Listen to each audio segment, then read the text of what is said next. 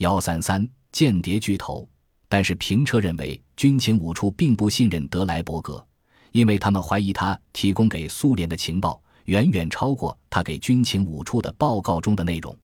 1969年，当捷克斯洛伐克情报局局长约瑟夫·费罗利克提供了一些不利于数位劳动党议员的情报之后，这种怀疑加剧了，其中涉及到议员中一名劳动党高级官员的情报。这位劳动党的高级官员被认为是个同性恋者，他受雇于捷克斯洛伐克情报局，并使用代号鳄鱼。后来弗罗利克在军情五处看了照片之后，证实鳄鱼就是德莱伯格。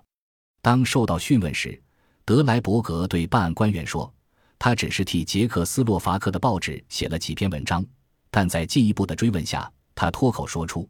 他还曾卖给他们一些有关劳动党内部的争吵和涉及个人的各种丑闻的情报。他声称这都是些毫无价值的材料，他不承认他在当劳动党主席期间继续在干这种事。对此，军情五处除了警告德莱伯格传递未经他们审查的情报会使他遇到危险以外，便无能为力了。他们最不愿干的事就是公开他们雇佣劳动党主席当双重间谍的秘密。尽管它是不可信的，但军情五处仍然使用它，即便在他以布拉德维尔男爵的身份升任上议院议员时，也还保持着这样的关系。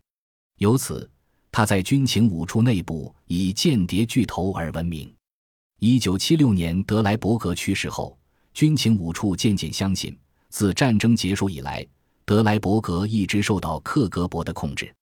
虽然他更加左倾，但他受到胁迫的可能性依然很大。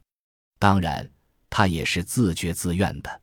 评社说，克格勃掌握着大量显示德莱伯格有罪的照片，其中包括他与伯吉斯同性恋的镜头。